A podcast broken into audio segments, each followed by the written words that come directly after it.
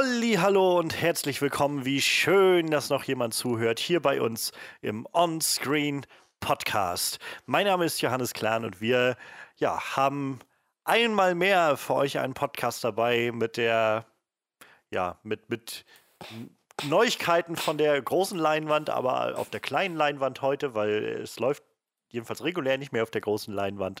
Ähm, wir haben heute eine kleine besondere Review rausgepickt, so ein bisschen als Vorbereitung für die nächste Woche. Ähm, wir wollen heute nämlich über The Shining sprechen. Oder wie er im Deutschland heißt, nur Shining. Ich habe mich, ich frage mich warum so ein bisschen. Oh, das mir noch nicht ähm, aufgefallen. Ja, ich, ich hatte halt immer im Kopf, dass es, also auf meiner DVD steht halt drauf Stanley Kubricks Shining. Und deshalb hatte ich das im Kopf. Und dann, äh, als wir den Film gesehen haben gestern, kam aber halt auch am Anfang der Titel The Shining rein.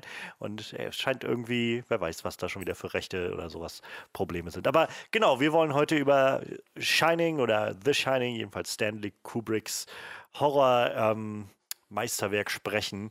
Ähm, Stephen King-Verfilmungen werden damit ja wieder ein Stück weit, glaube ich, unserem Ruf des inoffiziellen äh, Stephen King Amateur-Podcasts gerecht. Denn äh, ich habe das Gefühl, wenn man mal vielleicht Marvel ausklammert, begleitet uns fast nichts anderes so weit wie Stephen King und Stephen King-Verfilmungen in diesem Podcast. Also ich weiß noch am Anfang, in den ersten paar Folgen des Podcasts haben wir immer davon, darüber gelacht, dass wir ständig auf Christopher Nolan zu sprechen, ja. äh, zu sprechen gekommen sind. Mittlerweile ist, glaube ich, Stephen King viel mehr die Person, die das äh, irgendwie einfängt. Aber ja, genau darüber wollen wir reden, denn in den kommenden Wochen, also jetzt startet gerade im Moment Dr. Sleep und wir wollen äh, in den kommenden Wochen darüber reden. Ähm, oder wie er in Deutschland heißt, Stephen Kings Dr. Sleeps Erwachen. Oh auch, Gott. Haben sie sich auch äh, ja, sehr viel Mühe gegeben. Ja, ähm, und das heißt, da wir heute uns ganz und gar dieser Review, dieser Classic Review widmen wollen, ähm, haben wir gar keine News heute dabei und so wirklich viel Nennenswertes ist auch nicht passiert. Ähm, und passend dazu könnte man sagen, in der letzten Woche hatten wir ein sehr, sehr volles Programm.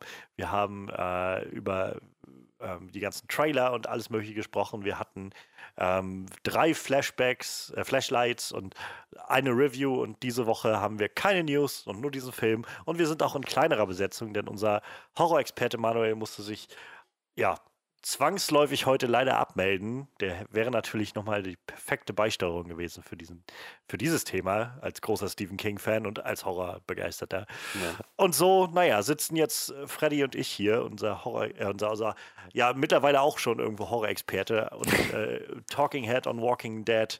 Äh, Im Moment AD, würde ich sagen. Ja. Ähm, und ja, wir, wir wollen jetzt heute über The Shining reden.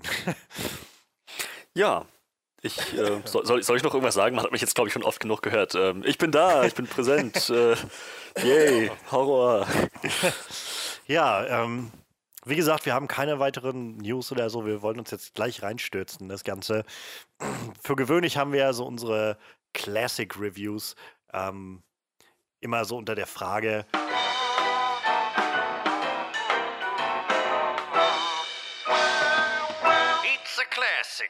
Ja, is it a classic? Wir wollen immer die Frage stellen, ist it's a classic? Stimmt das? Kann man das Ganze als Klassiker bezeichnen?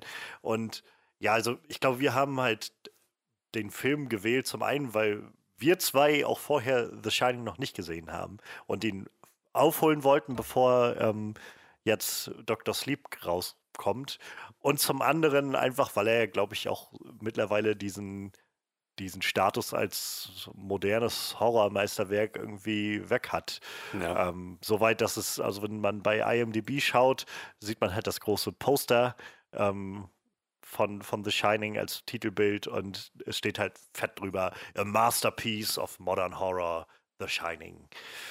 Und insofern war ich, bin ich jetzt auch sehr gespannt, äh, wo wir so landen werden, wie, wie der Film uns fesseln konnte oder nicht oder was wir daraus mitgenommen haben oder auch nicht. Ähm, denn ja, also ich glaube, da gibt es auf jeden Fall viel, was man bereden kann. Ja, lass uns doch einfach mal einsteigen. Vielleicht so mit dem, welche Erwartungen, ich meine, das kann man vielleicht so ein bisschen ausweiten. Äh, was, was, was wusstest du denn von The Shining im Vorfeld und mit welcher Einstellung bist du denn auf den jetzt eingegangen? Beziehungsweise hat es einen Grund, warum du ihm bis jetzt aus dem Weg gegangen bist? ähm, ich habe nicht aktiv versucht, ihm aus dem Weg zu gehen. Ähm, war einfach nur so, keine Ahnung, ich schätze, das ist einer von, von diesen Filmen, wo ich, wo ich mir so gesagt habe, wenn ich, wenn ich mal irgendwo, wenn der mir irgendwann mal begegnet, ähm, auf dem Weg durch Netflix oder Amazon Prime oder so, äh, Amazon Video, was auch immer, ähm, dann, dann schaue ich mir den an. Aber ich glaube, das ist, das ist etwas, was du auch hin und wieder mal anmerkst, einer von diesen Filmen, wo man weiß, dass da muss man sich schon irgendwie drauf einlassen. Das ist, das ist ein Film ja. mit ordentlich Tiefgang, der auch schwer im Magen liegen würde wahrscheinlich und für den man sich einfach Zeit nehmen müsste, der in der richtigen Stimmung sein muss. Ähm, alles, was ich davon mitbekommen hatte, dadurch, dass es halt recht populärer Film ist und auch in der populären Kultur gut vertreten ist und immer wieder Referenzen findet, ähm, hatte mich schon irgendwie so ein bisschen darauf vorbereitet, dass das nicht dieser typische Jumpscare-Horror wird, sondern halt wirklich intensiver atmosphärischer Horror. Und dafür musste ich einfach, keine Ahnung, in der Stimmung sein. Und äh, ja, mhm. dann hattest du eingeladen äh, zum Filmabend mit The Shining und ich dachte, wann ist man mal äh, besser in der Stimmung für sowas, als wenn man sich explizit dafür mal einen Abend äh, Zeit nimmt mit anderen Leuten. Also ja, ich ich, glaube, ich habe es jetzt schon erwähnt. Was, was, ich, was ich erwartet hatte, war echt intensiver, kunstvoller Psycho-Horror aller Kubrick. Ja, das äh, geht mir tatsächlich auch recht ähnlich. Also ich bin dem Film halt bis jetzt auch einfach nicht begegnet, hatte ich das Gefühl. Ähm, dazu kommt halt, bekannterweise bin ich jedenfalls von uns aus dem Podcast so der am wenigsten horroraffine. Ähm, ich bin jetzt dem Genre generell nicht, nicht auf Gedeih und Verderb abgeneigt, aber ähm, ich muss halt schon immer so ein bisschen in der Stimmung sein für solche Sachen.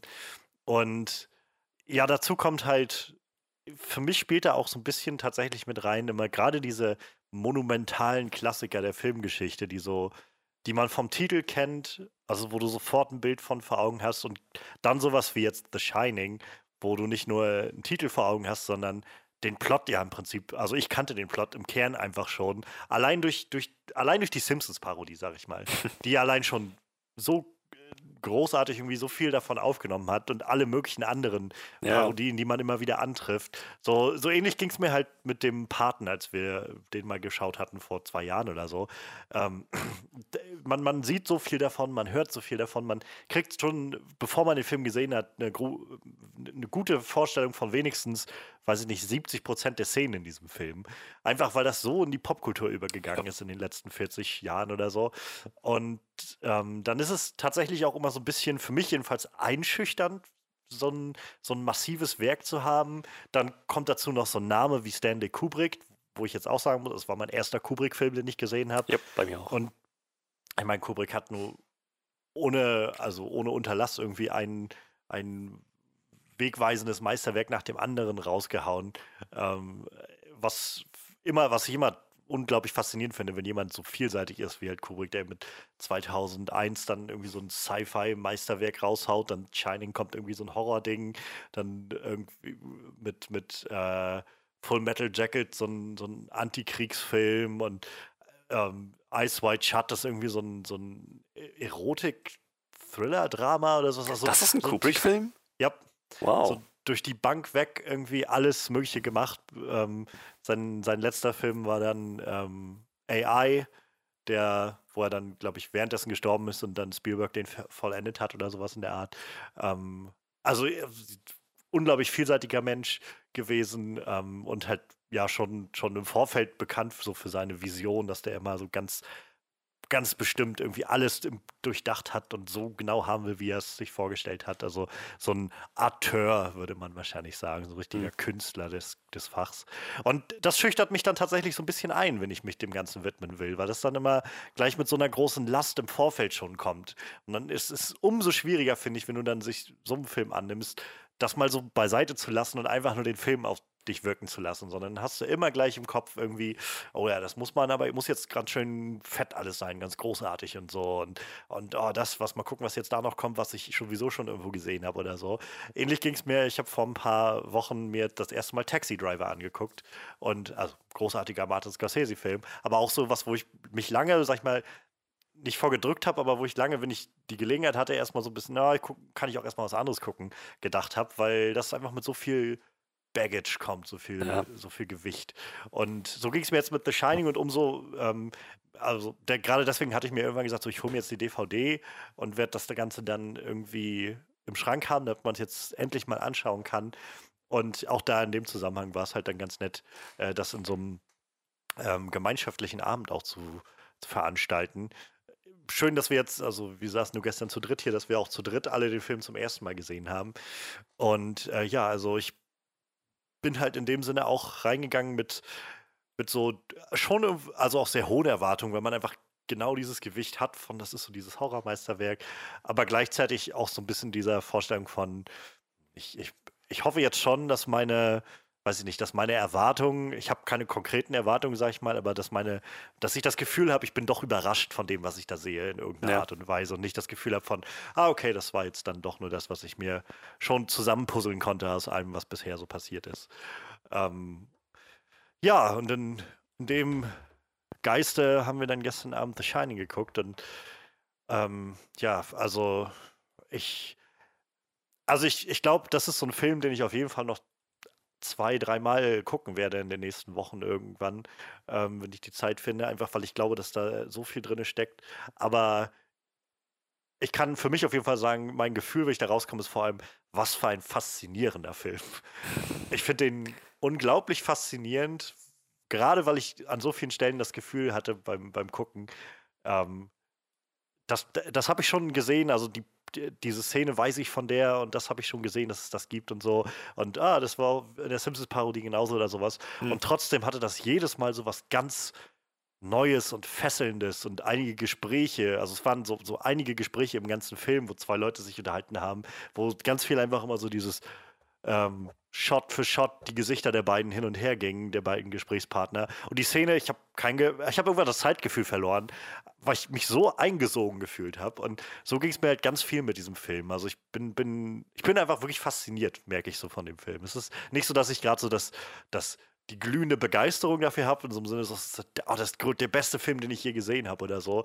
Äh, dafür, glaube ich, muss ich ihn auch überhaupt erstmal noch ein paar Mal schauen, damit ich so ein bisschen weiter hin, hintersteigen kann und so Dinge wertschätzen kann, die noch irgendwo drin sind. Aber mhm. ich bin auf jeden Fall sehr, sehr so, so fasziniert, intrigued, finde ich, ist immer ein schönes Wort, so dieses so irgendwie reinge, reingesogen davon. Ja, also das hatte ich vielleicht vergessen zu erwähnen. Ähm, neben meinen Erwartungen, ich wurde absolut nicht, nicht enttäuscht. Ähm, das ist, das ist defin definitiv ein Film, der, der sich sehen lässt. Und ähm, ja, trotz, beziehungsweise nicht trotz der Länge, er war, er war ja nicht überlang. Ne? Der war ja. knapp zwei Stunden lang. So, aber diese zwei Stunden vergehen echt wie im Flug. Das ist, das ist eine richtige Spannung in dem Film. Diese, wie ich schon gesagt, diese atmosphärische Horror-Atmosphäre ist das, was in dem Film ja. super rüberkommt. War nicht ganz fasziniert. Also ich meine, ich hatte schon irgendwo damit gerechnet, aber es war ja nicht ein Jumpscare oder sowas. Kein einziger. Das ist ja. halt viel mehr, also ich glaube, dass die beste Analogie oder das beste Metapher, die mir dafür einfällt, ist, für mich war das wie so ein, wie so ein Teekessel, der auf dem Herd steht, weil ich das Gefühl hatte, dass das fing an und es, also da koch, also fing es schon an, so ganz warm und heiß zu kochen. Und das wurde nur immer stärker und immer stärker. Es gab nirgendwo mal so ein, so ein Moment Ruhe oder sowas oder, oder keine Ahnung, wo nicht die Bedrohung des Ganzen irgendwie so zu spüren war, sondern es baute sich nur immer und immer weiter auf, so bis zum, ja, bis zum Finale halt, wo das Ganze dann äh, eskaliert. In, aber auch nicht in diesem, weiß ich nicht, nicht in so einem klassischen Sinne, also oder, oder klassisch, nicht in so einem, so einem Mainstream-Blockbuster-Sinne eskalieren, sag ich mal. Es ist halt nicht so, wo du am Ende dann, weiß ich, ich, ich finde den neuen S-Film großartig, den zweiten Teil. Ähm, aber das ist, das wäre das, was wo ich meinen würde, das ist so ein richtiger, so ein richtiger typischer dritter Akt. So mit ja. so einem großen Monster, so ein bisschen Bombast, der da mit reinkommt. Und selbst das hat der Film halt nicht. Also der, dieses Finale ist trotzdem so, so krass irgendwie reißend und, und, und, und einschneiden von, den, von allem, was da passiert. Und gerade mit dem, was man vorher sieht, wie sich alles immer weiter aufbaut. Aber es ist halt nicht auf einmal übergroß und bombastisch oder so. Und, und das Ende an sich ist ja auch total, ja, irgendwie an, nicht antiklimaktisch, aber irgendwie so, so auf so einer, so einer ruhigen Note endet ja. das Ganze. Ohne dass man, also ich meine, es gibt keinen finalen Kampf zwischen, äh, zwischen Jack und Danny oder so im, äh, im, in diesem Labyrinth oder sowas, sondern Danny kann ihn kurz überlisten und fliehen und Jack erfriert einfach im Labyrinth. Und, und trotzdem ist man irgendwie so eingenommen von dem Ganzen, das ist halt Wahnsinn. Ja, also das ist, du bist, bist jetzt gleich an den, den, letzten Akt gegangen und ja, dem schließe ich mich, schließe ich mich absolut an. Dieser Film funktioniert vom, vom Pacing her ähm, sehr anders als so ein typischer Blockbuster. Es klappt halt trotzdem, trotzdem wunderbar. Der Film ist vorbei und man hat trotzdem das Gefühl, dass die Spannung noch so in der, in der Luft liegt. So als, ja. als wäre man, man ist man noch elektrisiert. Es ist nicht so, dass du sagst, es gibt einen großen Knall und dann, dann löst sich alles, sondern keine Ahnung, dieses Hotel ist halt nach wie vor da. Ja, das, ja das, genau. Das, das, löst das grundsätzliche Problem nicht. Es ist nur, dass die Mutter und ihr Sohn jetzt erstmal außer, außer Gefahr sind. So, das, das ist ein ziemlich, ziemlich faszinierendes Gefühl. Definitiv. Und was ich halt so krass finde, das fiel mir auch so kurz vor Schluss auf, und, und ein, sodass das halt ja nicht mal äh, die Figuren, die wir da haben, diese drei Hauptfiguren, Danny, Wendy und Jack, sind ja nicht mal großartig komplex oder tief oder so. Also es ist ja nicht so, dass wir da eine mega Backstory von denen bekommen oder sowas oder das Gefühl ja, kriegen, dass sie da sonst was irgendwie bearbeiten oder sowas. Das sind einfach drei Leute, die in diesem Hotel sind und naja, der Familienvater, der halt einfach einfach seinen Verstand verliert und einfach so. Also ich meine, der Film macht eigentlich ziemlich gut klar von Anfang an, dass Jack schon wenn der Film beginnt, nicht das beste Verhältnis zu seiner Familie hat, hatte ich das Gefühl. Nee, ein bisschen ähm, kühl. So, ja, er war jetzt nicht der liebevollste Vater oder Ehemann. Aber das, das ja, hakt halt so bald dann irgendwie aus in dem Ganzen. Und ich glaube, das ist halt was, wieder schade, dass wir da Mandel nicht da haben. Ich glaube, das ist halt was, wo es im Buch sehr anders läuft. Im Buch ähm, ist es halt, glaube ich, wirklich mehr so, dass du diesen Stück für Stück Fall, Verfall von, von Jacks Psyche irgendwie mitverfolgst, wo er hier ja irgendwie relativ schnell irgendwie an dem Punkt ist, wo er so, okay, der, der ist halt einfach weit weg von allen anderen und ähm, ja, ähm, sollen, also ich schätze, wir, wir machen es vom Format her so, dass wir die Sachen, die nicht so gut funktioniert haben, noch für später aufsparen. Ja, würde ich sagen. Ja. Also wir können jetzt ja erstmal Genau. Dann, weiß ich, dann würde ich vielleicht, wo wir schon dabei waren, dass wir, dass, dass wir durchaus Hoffnung hatten, dass nicht alles schon durch irgendwelche Popkulturreferenzen gespoilert wurde. Ich muss sagen, gleich das allererste, gleich der erste Shot überhaupt war für mich eine Überraschung. Ich hatte keine Ahnung, dass Jack am Anfang ein guter ist, beziehungsweise keiner von den Bösen, nicht gleich der Antagonist. Ich dachte, weiß nicht, alles, was ich von The Shining mitbekommen habe, hat irgendwie nicht beinhaltet, dass da der Familienvater den Verstand verliert, sondern keine Ahnung, ich dachte, da kommt einfach irgend so ein verrückter Killer irgendwann ins Hotel. Ah, okay. Und, oder, oder das Hotel spawnt diesen verrückten Killer mit Hilfe seiner Magie und der bringt dann alle um. So, als ich dann gleich der, im ersten Shot Jack Nicholson gesehen habe, dachte ich, oh, okay, und er ist definitiv noch nicht in, in vollem Here's Johnny-Mode. Also irgendwas wird wohl noch mit ihm passieren.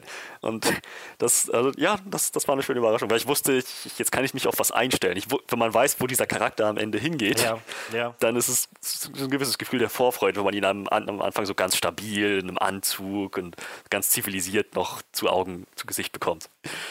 Definitiv. Also ich meine, das wusste ich nur, dass, dass Jack der Familienvater ist und dass er so seinen Verstand verlieren wird. Ähm, aber auch da, also ich hatte tatsächlich so ein bisschen damit gerechnet, ähm, ähnlich wie es halt bei der Simpsons-Parodie ist. es ist halt ein bisschen traurig, dass das meine hauptsächliche Referenz ist für das Ganze, aber kann, ja, so, ich könnte auch noch Ready Player One mit reinschmeißen, aber ich, da gab es jetzt, also ich habe schon wieder vieles vergessen von Ready Player One, um ehrlich zu sein. Yep, ja. Ähm, ich bin mir gar nicht sicher, war das dieses Jahr, dass der rauskam oder letztes Jahr? Ich, ich glaube, das war letztes Jahr und ich bin mir fast sogar nicht sicher, ob das sogar schon zwei Jahre her ist. ich, ich, ist so, ich, musste vor kurzem überlegen, ob Dark Phoenix dieses Jahr rauskam oder schon letztes Jahr, weil ich den auch schon wieder so völlig verdrängt habe, diesen Film. Aber ja, also ich wusste halt, dass, dass er als Familienvater anfängt, aber ich hatte tatsächlich so ein bisschen ähm, damit gerechnet, dass. Äh, dass sie, wie bei der Simpsons-Parodie, dass es damit losgeht, dass er schon mit seiner Familie gerade dahin fährt, weil die da weiß ich halt, geht es halt direkt damit los mit diesem Shot, wie diese, auch so wie jetzt bei The Shining, wo dieses Auto so diese einsame Landschaft entlang fährt und dann siehst du die Simpsons alle in ihrem Auto sitzen und mhm. dann fahren sie halt direkt hin und äh, werden dann da begrüßt und übernehmen das Ganze. Hier war es ja jetzt so, dass Jack, also im Original ist es, oder in dem Filmversion ist es ja nur so, dass Jack dann erstmal hinfährt zum Hotel, sich da dann ähm, mit dem, mit dem Typen verständigt. Wir gleichzeitig sehen, wie Wendy und Danny zu Hause sind und wir schon so einen ersten, so einen ersten kleinen Hinweis oder so eine Einführung in Dannys Shining, in Dannys Fähigkeiten bekommen und dann nachher die Familie nochmal zusammen dann hinfährt. Ähm, was aber auch insofern interessant ist, fällt mir dann so auf, dass äh, das, was gesagt wird im Ganzen, also im Film irgendwann weiter, dass Jack ja, also er war ja schon immer da, wird ja dann von den Geistern so gesagt, irgendwie immer mal so eingebracht, ob sie ihm jetzt einreden wollen, dass er zum Hotel gehört oder wie auch immer, aber der Film ist ja tatsächlich so konzipiert, dass Jack immer nur in Relation zu diesem Hotel existiert. Also mhm. ich meine, wir sehen nur, wie er hinfährt oder wie er da ist. Und das ist alles, was wir sehen. Wir sehen nie, dass er mal irgendwie, keine Ahnung, woanders ist oder sowas. Oder mal jenseits des Hotels irgendwas macht oder so. Von seiner Familie sehen wir das. Mhm. Ja, genau. Das sehen wir am Anfang, dass sie halt noch da sind bei sich zu Hause und ähm, bei dem, bei dem Halloran hieß er, glaube ich, der, der Koch, sehen wir halt auch nochmal, dass er außerhalb ist des Ganzen, aber Jack ist halt immer nur, glaube ich, in Relation des, des Hotels da. Wow. Äh, also, das ist halt, wo ich meine, die, die, Kubrick ist definitiv jemand, der ganz genau wusste, was er da, glaube ich, macht und alles bis ins kleinste Detail durchdacht hat. Weshalb es wahrscheinlich lohnt, sich den Film noch ein paar Mal anzugucken und so ein bisschen da äh, auf, auf die Suche zu gehen. Oh ja. Ähm, ja, ich, ich meine, was es halt natürlich noch besser macht, ist auch einfach Jack Nicholson. ähm. Der ist, Mann, der ist, ich, ich meine, ich wusste, dass er ein guter Schauspieler ist, aber Alter, diese Rolle ist ja wie für ihn maßgeschneidert. Ja. Es ist so, wo, nachdem ich den Film jetzt auch, also auch die Performance mal so im Ganzen gesehen habe, man kennt halt so die Szenen irgendwie, wie er dann durch die Wand bricht und so und, oder durch die Tür kommt, aber so alles von den, weiß ich nicht, von seinem, wie er am, am, relativ zu Anfang da an seiner Schreibmaschine sitzt und irgendwie mit Wendy mit diesem so, wenn du dieses Tap, Tap, Tap, Tap, Tap hörst und so, das über, über diese einfach nur, wie er da vor dem Fenster steht und so in, nach draußen starrt, ohne sich groß zu bewegen oder so, bis halt zu seinem völligen freidrehen oder auch richtig, also richtig krass fand ich noch, als er halt mit, mit Wendy diesen Streit hatte und sie immer mit dem Baseballschläger so die Treppe hoch ist und er dann mhm. irgendwie dieses so, ich will dir doch nichts tun, ich werde dir nur deinen Kopf einschlagen und ihn abhacken oder so. Es ist, es ist Wahnsinn. Ich muss mir den auch unbedingt auf Englisch nochmal angucken. Oh ja. Also wir haben ihn gestern auf Deutsch geguckt. Ähm, aber das, äh, nachdem ich das jetzt gesehen habe und also Holler, krass, krasser Schauspieler, so kann ich mir nur am Rande vorstellen, wie die Leute, also die, die Fans ausgeflippt sein müssen, als die Nachricht kam, dass der den Joker spielen wird. Das muss, das muss so für die, für die Leute, die damals irgendwie in den, in den Batman-Comics gesteckt haben, muss das so das Traumcasting gewesen sein, kann ich mir vorstellen. Stimmt. Ja. Wobei er als Joker sehr anders war, ne? Ja, der ist halt, also er ist nicht so, so, ähm, ja, weiß ich nicht, so psychotisch, glaube ich. Er ist halt da mehr so der Mob-Boss, so ein bisschen. so ein bisschen mit seinem, mit dem Knacks weg auf jeden Fall, aber halt nicht so. so, ich habe das Gefühl, so der, der Batman-Film von Tim Burton, also der, der Joker gerade ist so ein bisschen humorvoller. Ja. Aber der, der ja, ist ja. nicht ganz so, weiß nicht, so, so deranged einfach wie dieser. Ja, ja, genau. Wie, wie Jack in diesem Film. So, auch interessant. Ich meine, hatte, hat das irgendeine Bewandtnis, dass der Charakter Jack von einem Jack gespielt wurde? War das irgendwie Absicht von Kubrick oder? Äh, keine Ahnung, ich, ich glaube nicht. Also ich weiß es nicht. Ähm, ich glaube in der, in der Novel, in der Vorlage heißt die Figur auch Jack. Und ich, weiß jetzt nicht, ob, ob Kubrick jemand war, der sagt, ich caste hauptsächlich Jacks dann für diese Rolle oder so. Ich weiß es nicht. Ja. Aber ich glaube, auch ohne den Namen hätte Jack Nicholson wahrscheinlich von sich überzeugen können für diese Rolle. Ja, das denke ich auch. Ich denke, der, der hat definitiv Qualitäten, die ihn dafür qualifizieren. Es gibt halt so tolle Behind-the-Scenes-Aufnahmen davon, wie Jack Nicholson so vor den, vor, bevor es quasi mit Action losgeht, sich so in, in Rage bringt. Und es ist gerade dieser Moment, wo er in diese ähm, in, in die Badezimmer also ins Badezimmer oder überhaupt ins Hotelzimmer, glaube ich, erstmal reingeht. Dann steht er vor dieser Tür und dann siehst du halt, wie, wie er sich so aufpusht, so mit der Axt in der Hand und so, uh, uh, so mit der Axt Schwung holt und so. Und dann kommt halt irgendwann Action und dann haut er halt auf die, auf die Tür ein. So. Was wohl auch äh, insofern schwierig war, zu, oder was sie öfters drehen mussten, weil Jack Nicholson war wohl früher mal bei der Freiwilligen Feuerwehr oder sowas oder auch bei der generellen Berufsfeuerwehr und hat das deshalb wohl richtig drauf mit der Axt. Und die brauchten halt, wie man es im Film halt sieht, dass er irgendwie so, weiß ich nicht, erst mal eine Minute da steht, bis er so durch die Tür durchkommt und er hat wohl so mehrere Türen einfach so zerlegt mit so zwei, drei Axthieben da halt er durch. Was, ja, das können wir nicht gebrauchen. Wir müssen nochmal anfangen. Ja, herrlich. Das ist so wie diese, ich weiß nicht, ob du das mal gesehen hast, Phil Collins war mal bei Wetten Das. Ähm, der, da hatte, da hatte einer der Kandidaten gewettet, ich, äh, ich wette, ich kriege ein Telefonbuch mit bloßen Händen einmal zusammen, also ein komplettes Telefonbuch zusammengeschlagen, mit bloßen Händen einmal in der Mitte durchgerissen. Und dann werden halt mal alle Promis gefragt, so glauben sie, er schafft das. Und dann war Phil Collins an der Reihe, so, hm, keine Ahnung, geben, geben, Sie mal so ein Telefonbuch her. Dann hat er ein bisschen ran rumgezerrt, so, ja, mm, mm, ja, ich glaube, er schafft das. Das ganze Ding war einmal durch. Ich so, okay, ich schätze, Schlagzeuger haben auch eine gewisse Kraft einfach mitgebracht. War absolut herrlich. Aber ja, so, ich weiß nicht, das ist so, so einerseits hat man solche schönen Details ähm, über, über das Making-of des Films, schöne Anekdoten, andererseits hörst du, was mit Schauspielerin, wie, ja. sie äh, mit Shelley Duval passiert ist. Und ich so, Gott, was, was, was, was war da los? Ja, das ist, das ist halt auch echt, wo ich dann denke, so bei allem, bei aller Faszination, mit, die ich mit diesem Film habe, ähm, ich, keine Ahnung, ich kann einfach einen Regisseur dann auch ein Stück weit jedenfalls nicht ernst nehmen, wenn, wenn der sowas macht mit seinen Leuten. Also es ist halt eine Sache, wenn die Schauspieler selbst anfangen, irgendwie Method Acting zu machen, was halt teilweise auch sehr übertrieben ist. Ähm, ich weiß nicht, ich hatte vor ein paar Tagen ein äh, nettes Video gesehen von dieser Reihe bei YouTube von, ich weiß gar nicht, was ist, Variety oder so, wo so Schauspieler verschiedene Filme aus ihrem, ähm, aus ihrem Schaffen irgendwie so ein bisschen beleuchten. Und dann war Tim Black Nelson da, der unter anderem bei Lincoln mitgespielt hat und halt nochmal erzählt hatte, wie halt Daniel Day-Lewis, der ja auch immer voll ins Method Acting übergeht, halt darauf bestanden hat, dass die ganzen zwei, drei Monate oder wie lange da gedreht wurde, halt am Set alles so ist, wie es zu der Zeit von Lincoln war. Halt alles, was irgendwo anachronistisch war, an Uhren und was weiß ich, Handys und so, musste alles weg und hat nur so geredet und es ist ausgeflippt, wenn Leute halt das nicht gemacht haben und so. Und das hat, wo man dann schon so denkt, also da denke ich dann schon so, Jesus Christ, Leute. Also ich meine, ich habe großen Respekt vor äh, Daniel Day-Lewis als Schauspieler, großartige Sachen gemacht das ist schon so ein bisschen sehr übertrieben.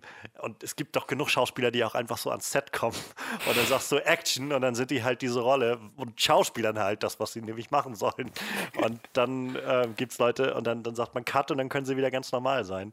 Und ja. das ist ja nur der nächste Schritt dann schon, wenn der Regisseur dann anfängt, seine Schauspieler da rein zu, zu zwängen in diese Rolle. Also ähm, Shelley Duval, die, die äh, also für die, für Leute, die ähm, das vielleicht noch nicht gehört haben, ist halt so eine der ganz, ja, ähm, infamous würde man wahrscheinlich sagen im mhm. Englischen, mhm. so ganz bekannten und, und, für die für die falschen Gründe bekannten ähm, Behind-the-Scenes-Stories und, und Fäden irgendwie aus, aus Hollywood, dass halt ähm, Stanley Kubrick Shelley Duval, die Wendy Torres gespielt hat, völlig isoliert hat an dem Set und allen halt gesagt hat, so von wegen, hört auf, sie, euch mit ihr zu unterhalten und ähm, ihr dürft, also habt keine, keine Sympathie mit dem, was sie da macht und so, lobt sie auf keinen Fall und so weiter und hat dann halt immer nur nochmal und nochmal alle Szenen neu drehen lassen und halt also Shots dann und nochmal und nochmal, ohne ihr auch irgendwie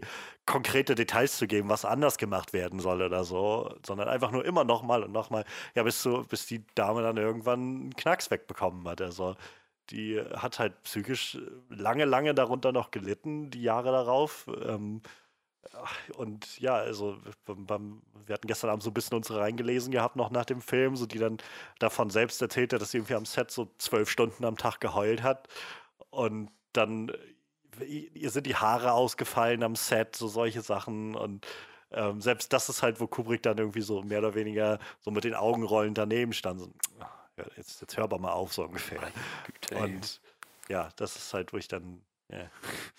Aber äh, ich meine, so oder so, Charlie Duval ist ziemlich großartig in diesem Film. Yep. Ähm, ich möchte mal glauben, dass sie das aber auch so hinbekommen hätte, ohne dass man sie an den Rand des Wahnsinns treibt. Ich glaube, sie ist wirklich gut genug als Schauspielerin, dass das hätte funktionieren können. Ja. naja. Aber es ist halt schön, wie man so diese, also wie der Film einem diese, diese unterschiedlichen ähm, Reaktionen auf das Hotel irgendwie dar, darlegt. So. Also mit Jack, der irgendwie relativ schnell sich also ich, ich, weiß nicht, wo, wo, du so stehst mit deiner Auslegung des Ganzen. Ich glaube halt schon, dass, dass das Hotel selbst so eine, mhm. so eine böse Aura hat oder sowas, die halt diese Geister da am Leben erhält, die da, also alles, was da so Böses passiert ist irgendwie. Und ich glaube, dass halt Jack relativ schnell von diesem Hotel so beeinflusst wird und, und so in äh, umgarnt wird sozusagen und er sich relativ schnell darauf einlässt. Und ähm, ja, dann haben wir halt irgendwie Danny, der durch sein Shining wahrscheinlich so eine, so eine Variable für das Hotel darstellt, so, so eine Unbekannte, wo das, das Hotel einfach spürt, hier, hier sind gerade noch andere Mächte im, im Gange. Ähm, ich meine gelesen zu haben, dass es im Buch wohl noch deutlicher, also im Buch geht es wohl noch dann mehr darum, dass das Hotel es tatsächlich dann auch auf Danny abgesehen hat, weil es halt sozusagen ja. ihn mit integrieren will und dadurch noch mächtiger werden will, weil es halt dann die, das Shining sozusagen so als Katalysator für seine eigenen Kräfte hat oder so. Ähm, im, im, Film, weiß ich nicht, fand ich da, also Jack wollte jetzt seine Familie umbringen. Ich weiß jetzt nicht, wie viel davon mit dem Shining zusammenhing. Aber ähm, und halt Wendy, die, die eigentlich so, also die so viel, sag ich mal, klarer denkt, aber halt einfach immer weiter in die Isolation getrieben wird. Also nicht nur hinter der Kamera, sondern eben auch davor. Und, und Jack sich immer weiter von ihr abwendet und ähm, Danny immer ungesprächiger wird über den Film mit ihr und sie einfach, also man spürt das halt, wie sie dann dasteht und einfach so, so händeringend, sie schmeißt den Laden sowieso schon alleine, weil Jack bloß vor seinem, äh, vor, seinem vor seiner Schreibmaschine sitzt oder mit einem Ball spielt oder so. Ähm, und dann, ja, dann sitzt sie halt und muss irgendwie alles schmeißen und so nach und nach driftet einfach alles immer weiter raus. Also, ich habe echt mit ihr mit, mitgelitten. So. Das war ja. echt krass. Arme Frau. Ja, und ach, keine Ahnung. Ich habe das, hab so den, hab so den Eindruck, ähm, da war, also, auf, also klar war auf jeden Fall schon Spannung zwischen den beiden von vornherein. Und er war nicht der, der wärmste Familienvater, aber es war so so unfassbar leicht für gewisse Umstände einfach einen Keil zwischen die zu treiben. Ja. So, ich meine, wann, wann, ging das los? So, Danny hatte sein, sein, sein Shining und hat dann hat er, hat er dann noch mit, mit, mit Jack geredet und gefragt, so, du würdest uns doch nichts tun, oder? Mhm. Gleich seine erste Vermutung, hat deine Mutter dir das eingeredet. So, und also, sicher, das Hotel mag, mag, da vielleicht so seine Magie im Spiel gehabt haben, aber ich glaube, das, ich glaube, das Hotel nutzt einfach nur Schwächen aus, die sich ja, in den Psychen ja. von diesen Leuten ergeben. Genauso später, als, als Danny dann die, die blauen Flecken hatte, ja. ist auch sie sofort, das, das, das musst du gewesen sein. Also das, das, war, das war eine ziemlich, ziemlich gestörte Beziehung. Naja, so. ich meine, mit, mit der Annahme, oder ich denke denk mal, das deutet halt darauf hin, dass das schon wahr war, was Jack da erzählt hat, dass er halt Danny schon mal geschlagen hat und so. Mhm. Ähm, mit dem im Hintergrund macht es natürlich auch noch mehr Sinn, dass Wendy dann sofort irgendwie Jesus, so geht das schon wieder los, so reagiert. Aber ja, also der Film ist halt auch sehr clever darin, das äh, einfach zu zeigen, wie Jack so schon, bevor das Ganze, sag ich mal, so weit eskaliert schon, weiß ich nicht, er schläft bis um elf und lässt sich dann von seiner Frau irgendwie das, das Essen ans Bett bringen und wenn sie dann irgendwie fragt, ob man rausgeht, dann ist er halt bloß so, nee, nee, ich muss arbeiten. Ich habe Wichtiges zu tun, so ungefähr. Und dann steht er doch bloß da und spielt mit seinem Ball und so. Also es wird, glaube ich, ziemlich schnell klar, so dass Jack schon, schon wenn sie da hinfahren, irgendwie ähm, schon relativ weit weg ist von seiner Familie. Allein schon diese Unterhaltung, als sie im Auto hinsitzen und ähm, dann sie von diesem Planwagenunglück irgendwie anfangen zu sprechen und Jack halt so völlig ungeniert anfängt vor Danny dann über diesen Kannibalismus da zu reden und wie ja. die sich dann da auf und sie halt auch so, ihr Blick dann irgendwie so Jesus, Mann, wir sitzen mit dem Kind im Auto. ja. Ja. Auch Danny, der dann sofort, nee, habe ich, hab ich alles schon mal im Fernsehen gesehen. oh, ja. ja, und wer weiß, was Danny noch so sieht, also nachts. Ähm, wo wir gerade bei Danny sind. äh, wir haben es auf Deutsch gesehen. Ich würde mich, das würde mich auch sehr interessieren, wie das auf Englisch klingt, aber die Art und Weise, wie Tony war das, ne? Tony hieß sein, ja. sein imaginärer ja, ja. Shining-Freund. Die Art, wie er umgesetzt wurde, meine Güte. Ich meine, ich weiß, das Shining ist jetzt nichts unmittelbar Böses in diesem Universum und in, in dieser, in dieser Geschichte, aber es, hat schon sehr es, ist auch, es ist auch jetzt nicht unbedingt eine, eine Kraft des Guten ja. oder, oder so. Also es ist schon einfach eine so außer übernatürliche ja, so Macht einfach so. Otherworldly irgendwie ja. so. Völlig, ja, so jenseits von, von Gut und Böse, würde ich sagen. Also, ähm, ja, es ist, ist krass. Ähm, der Junge, also auch da, ich würde mich halt nochmal interessieren, wie dann so generell das alles im, im Englischen rüberkommt. Ich fand halt manchmal die Synchro sehr bisschen drüber, so, so überzogen. Aber es liegt vielleicht auch einfach, ich bin tatsächlich einfach nicht mehr viel gewohnt, so deutsche Stimmen, also deutsche Synchronisation zu hören. Ich merke das immer wieder, wenn ich dann mal mich, wenn ich mal sowas Deutsches dann gucke. ähm, aber also ich hatte da manchmal das Gefühl, hm, das ist ein bisschen drüber, aber vor allem die Stimme. Ähm, davon ab, also ist ja Danny vor allem viel so ein, ja, so ein, so ein so eine Perspektive für uns in dieses Hotel. Und ich meine, er zeigt uns, also über ihn sehen wir schon so diese Vision von dem, von dem Fahrstuhl voll Blut und die Mädchen und so das ganze Programm irgendwie. Er ist ja so mit einer der ersten, die irgendwie diese, die wirklichen Geister antrifft. Ähm, und auch da habe ich so das, also der, der Junge, das, es kommt halt so dieser, dieser Creep-Faktor rüber. Also wieder dieses, es, es ist nicht wirklich der, sag ich mal, der, der gruseligste Kram, der da passiert, mhm. aber es ist halt das, was es macht und wie das rübergebracht wird, was nur wieder auf diese Atmosphäre draufhaut, yep. durch die man umso mehr einfach dieses Unbehagen empfindet. Und das ist halt zum Beispiel einer der ersten Momente, wo ich so gemerkt habe, ich bin gerade so eingesogen, war halt dieses Gespräch, was Danny und äh, Halloran geführt haben, als er ihn zur Seite genommen hat und angefangen hat, mit ihm zu reden über das Shining, wie lange er das schon hat und so.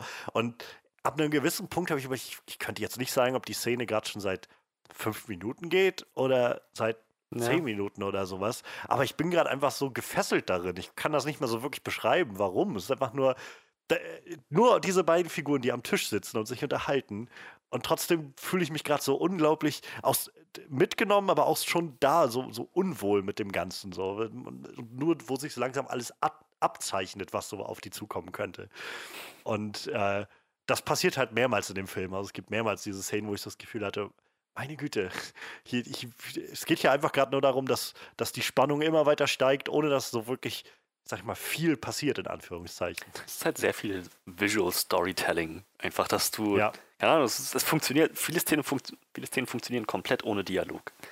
Und so, ich meine, die, die Dreirad-Szene von Danny, wie oh. er immer durch die Flure, du weißt einfach irgendwann, wird ihm da was begegnen. Und das passiert ja. nicht nur einmal, sondern zweimal mit dem Zimmer 237 dann auch noch. Die, die Perspektive, die man damit auch einnimmt, das ist schon, das ist schon richtig creepy. Also so diese, die, die, als ob du so, so, irgendwo ihm folgst oder, also ich war manchmal nicht ganz sicher, ob wir quasi, äh, wir nehmen ja nicht so wirklich Dannys Perspektive ein, so, sondern, weiß nicht, ich hatte manchmal das Gefühl, ob man vielleicht vielleicht, ob das so die Perspektive in Anführungszeichen des Hotels ist, was halt Danny verfolgt. Und es ah. gab halt diesen einen Moment, wo er ähm, bis vor Zimmer 237 gefahren ist und ich glaube, da war es dann halt noch abgeschlossen und dann mhm. ist er halt weitergefahren und da blieb die Kamera dann aber genau stehen an Zimmer 237 und man sah einfach nur, wie er immer kleiner wurde und halt rausfuhr aus dem Bild. Und ich denke, das, das, so fühlt sich das gerade für mich an, so als ob das Ganze so dieses ja, klaustrophobische Hotel ist, was so, was so diese Figuren für uns einfängt. Und Danny, der mit seinem kleinen Dreirad irgendwie durch diese ewig langen Gänge immer, die auch so leer sind, irgendwie alle durchgeht. Also es wird ja am Anfang schon gesagt, als, als Jack mit dem Verwalter redet, dass einige Leute, also so von ja, manche Leute kriegen halt diese Klaustrophobie und so, wenn die da hinkommen. Ähm, ich ich finde, das ist schon unglaublich gut eingefangen. Also dafür, dass der Film in so einem eigentlich sehr großen Hotel spielt, habe ich mich schon sehr so gefangen gefühlt in dem Ganzen. Ja, man, man kriegt nicht das Gefühl, dass die da so ein. Die Prämisse klingt ja erstmal super spaßig, auch geil, fünf Monate ein ganzes Hotel für uns ja, allein, ja. aber das, das hat nichts davon. Das ist, das ist, das haben, das haben die sehr, sehr schnell etabliert, dass so eine Familie in so einer Art von Hotel alles andere als spaßig ist. Ja. Fällt mir auch gerade ein, wo wir, also diese Szene am Anfang, wo Jack mit dem Ver Verwalter da redet, ähm, vielleicht auch schon ein erstes Zeichen dafür, dass sein, seine Beziehung zu Wendy nicht unbedingt die beste ist. Da seine Vorstellung ist von, ähm, ja, sie mag doch gerne Horrorgeschichten, so. Die wird bestimmt nichts dagegen haben. Die finden das bestimmt toll, in diesem Hotel zu leben, wo, wo letztes Jahr irgendwie ein Typ seine Töchter und seine Frau umgebracht hat. Ob er ihr das erzählt hat, ist nochmal eine andere Frage. Ich glaube nämlich nicht, dass er ihr das tatsächlich dann erzählt hat. So, ich, hätte, ich hätte wahrscheinlich sonst irgendwie eine Verbindung geschlagen zu den Sachen, die Danny so von sich gibt. Wahrscheinlich, ja. ja. Ja, also, wo wir vielleicht da schon mal sind bei der so Inszenierung, also, wie du sagst, so Visual Storytelling, es ist halt so spannende Bilder, so, also diese Übergänge halt auch miteinander. Ich fand so, also wahrscheinlich auch sehr, sehr ikonisch irgendwie und ikonografisch. Ähm, dieser faszinierende Übergang mit, mit Jack, der dann vor diesem großen, äh, von diesem Nachbau von dem, von dem Labyrinth steht und dann siehst du auf einmal diesen Blick von oben auf das echte Labyrinth, wie so ähm, Wendy und Danny da durchgehen und so, sie die immer so hin, also so, so Fade ins und outs ineinander über und also es ist so richtig ja, es ist sowas, wo ich das Gefühl habe, oder wo ich immer so merke, ich, ich glaube, wir sind mittlerweile, und ähm, ich, ich meine, wir sind, glaube ich, nur mit unserem Podcast auch weit davon entfernt, irg uns irgendwie so, so naserümpfend gegen irgendwie heutige Blockbuster oder sowas zu stellen. Aber ähm, man merkt halt, finde ich, schon so, dass, dass unsere heutigen Blockbuster und, und gerade so Filme, die, sag ich mal, für so ein Mainstream-Publikum gemacht sind, halt einen gewissen Style haben, eine gewisse Art haben, wie halt, wie schnell gewisse Sachen geschnitten sind und wie schnell man irgendwo übergeht und wie man von einer Szene in die andere übergeht. Also auch wenn wir das vielleicht nicht so bewusst wahrnehmen, aber wenn ich halt so einen Film sehe, fällt mir halt immer dann auf, es ist nochmal doch ein Stück anders als das, was wir halt heute so sehen. Es ist halt wahrscheinlich auch sehr bewusst viel langsamer gemacht und viel, viel herausragender, so im Sinne von halt einfach ungewöhnlicher, so sind die Übergänge, sind die, die Art und Weisen, wie das hin und her geschnitten wird. Ich finde auch immer noch ganz faszinierend, ich, also ich hatte es vorhin schon kurz gesagt, so diese Szene, wenn, wenn Wendy und, und Jack so das, diese erste wirklich krasse Konfrontation haben und er sie so vor sich her treibt durch, den, durch diesen Saal und immer die ganze Zeit die Kamera hin und her schneidet, während sie halt so Stück für Stück sich nach hinten bewegen und äh, sie die Treppe raufgeht und ja, das, das, fügt halt alles nur immer weiter dazu äh, hinzu, dass ich mich so unglaublich reingesogen fühle in diesem Film und immer das Gefühl davon, es hier, hier gibt es nicht einen Moment, wo das mal ablässt und, und mich mal irgendwie aufatmen lässt oder so, sondern es ist wie so ein Sog, der nur immer weiter, immer weiter einen reinzieht. So halt angefangen von den Performances bis zu solchen Sachen mit den, mit der Art und Weise, wie man irgendwie alles überhaupt so vom Handwerk her macht mit diesem Film. Ja, ich muss sagen, also gerade diese, dieses, dieses Editing, dieses etwas langsamere atmosphärische Pacing, ich weiß nicht, das letzte Mal, als ich sowas gesehen habe, glaube ich, war äh, Blade Runner 2049 und ich fand, da hat es nicht funktioniert. Also für mich überhaupt nicht. So, das, das, das, läuft, das läuft schnell Gefahr, einfach echt so langatmig zu werden, dass ich dann das Gefühl habe, oh ja, komm zum Punkt, sagt, sagt, was du sagen willst. Hör auf, dir sechs Minuten lang Whisky einzugießen, sag was.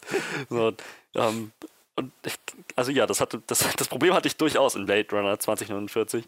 Hier überhaupt nicht. Hier war einfach jede Sekunde ausgereizt, genau richtig ausgekostet mhm. bis zum richtigen Zeitpunkt, fand ich. Ähm, ja. Ich überlege gerade, was? Also ich glaube, ein ganz großer Punkt, der jedenfalls bei mir noch anliegt, ist vor allem auch der Soundtrack. So, das wäre, ja. Ich musste sagen, ich habe halt, ich kenne halt das Thema, das Anfangsthema, das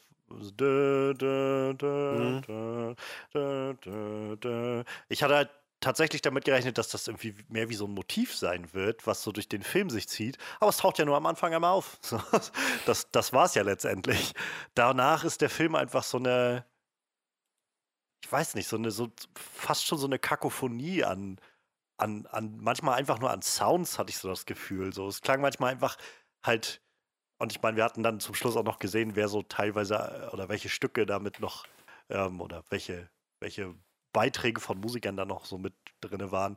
Das macht dann vielleicht schon mehr Sinn. Aber es waren halt so manchmal Sachen, wo ich das Gefühl das klingt gerade einfach nur wie halt, weiß ich, so ein, zwei sehr hohe so durchklingende Signaltöne und darunter, als ob jemand so, so, ein, so einen Flügel aufgeklappt hat und einmal so durch die Seiten streicht und das einfach so klingen lässt oder sowas. Und halt so weniger Musik als halt mehr so Sounds und Flächen und halt ja, ja so, so, so, neue Musik eben, so gro großflächige, neue ähm, zwölftönige, wenn, kann man nicht mal wirklich mehr sagen, glaube ich, aber wirklich so Kakophonie irgendwie. Also auch das ganz faszinierend, finde ich. So, ich kann es halt nicht mal wirklich bewerten in dem Sinne. Ich kann einfach nur sagen, ich finde es unglaublich faszinierend, weil ich nämlich nicht erinnern könnte, wann ich das letzte Mal sowas gesehen hätte. Vielleicht bei äh, There Will Be Blood, der hat auch so einen sehr, sehr abgedrehten Soundtrack, der auch in so eine Richtung geht, aber nicht so, nicht wie das. Ja, so, also ich, das, diese ganz, ganz ikonischen Themen habe hab ich natürlich auch sofort wiedererkannt. Und der Soundtrack war halt an, an, an an, vielen Stellen perfekt eingesetzt. Da, normalerweise habe ich echt eine Aversion gegen Kakophonien. Aber ich fand, das hat, hat sich in diesen Film so gut eingefügt, das hat, hatte ich keinerlei Problem mit. Ich fand das halt einfach ja. Wunderbar, wunderbar gepasst. Ich meine, man, zumal habe ich das Gefühl, dass sich das auch steigerte. Dass diese. Definitiv diese, diese Verrücktheit, dieses, dieses Chaos in, in der Musik so im Laufe des Films so weiter voranschritt, genauso wie halt Jacks Verstand und auch die ganze familiäre Situation, das Hotel immer weiter eskalierte.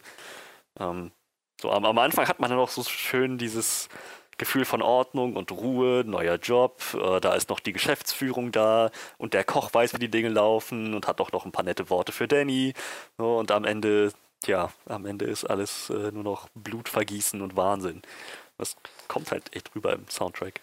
Ich muss sagen, für mich hat sich der Soundtrack auch tatsächlich so, so ab Hälfte des Films nochmal so neu kontextualisiert. Also wir hatten halt am Anfang, gerade als der Film begann, immer mal wieder auch so, als wir jetzt geguckt haben, herausgehoben, wie, wie sag ich mal, dick aufgetragen der Soundtrack manchmal wirkte für die Banalitäten, die man eigentlich gesehen hat, die gerade passieren.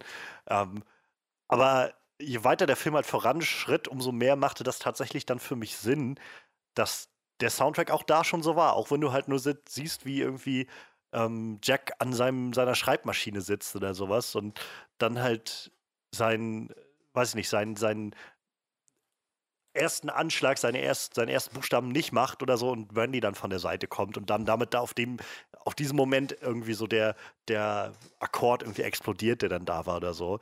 Ja. Ähm, so, solche Sachen, wo, wo man halt, also am Anfang, wir saßen halt so ein bisschen, man so, das, okay, oder so, die, die spielen jetzt, oder die machen bloß irgendwie Schneeballschlacht, so ist ein bisschen, aber ich glaube halt, dass das ist nur wieder so, also für mich war es dann ab einem gewissen Punkt, wo klar wurde, oder deutlicher jedenfalls wurde, was das Ganze eigentlich ist mit diesem Hotel und wie abgedreht das Ganze ist, dass das so ein bisschen einfach diese Aura des Hotels ist, die nach wie, also die schon am Anfang eben da ist und ähm, weiß ich nicht, ich glaube, das erste Mal, wenn wir sehen, dass Danny mit dem Dreirad durch die, äh, durch das Hotel fährt, passiert eigentlich noch nichts. Aber es ist halt auch schon dieser Soundtrack da.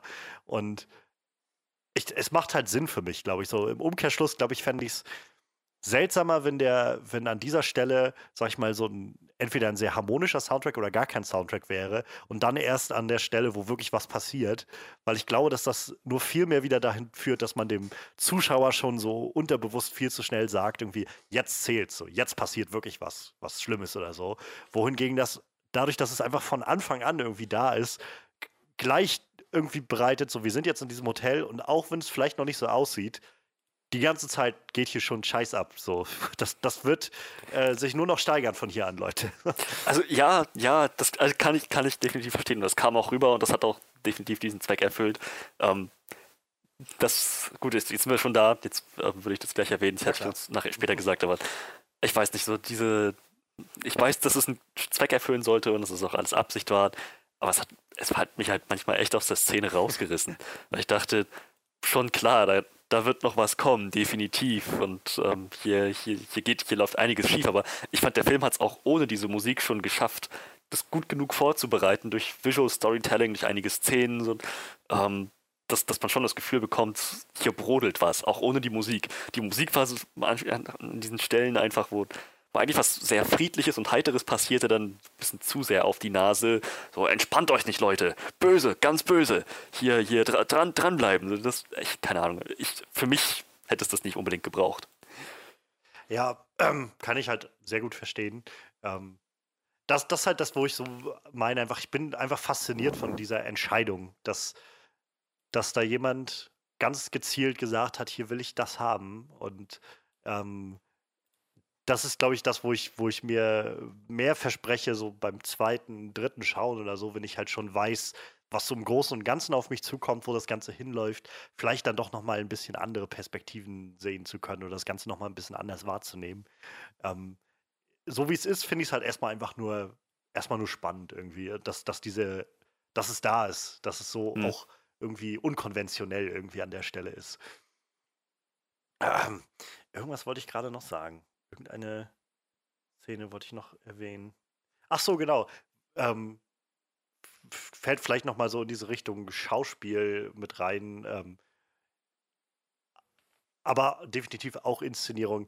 Ich fand diese Szenen, in denen Jack angefangen hat, Personal zu sehen oder halt mit dem Personal ja. zu sprechen, fand ich wahnsinnig interessant. Auch so eine Szene, wo er sich mit diesem ähm, ehemaligen Typen, der halt seine Frau und äh, seine Kinder umgebracht hatte, unterhalten hat, diesem Bediensteten.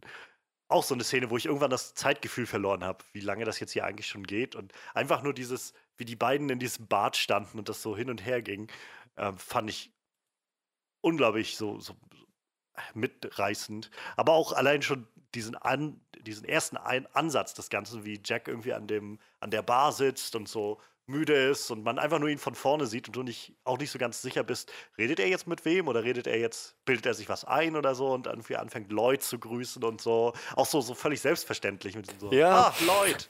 So, ja, nicht viel los heute, ne? Und dann irgendwann die Auflösung kommt, da steht, also in Anführungszeichen wirklich jemand, ähm, echt wieder so unglaublich weird und, und äh, nur noch mehr für diese Atmosphäre, dass man so das Gefühl hat, was zur Hölle geht hier eigentlich vor?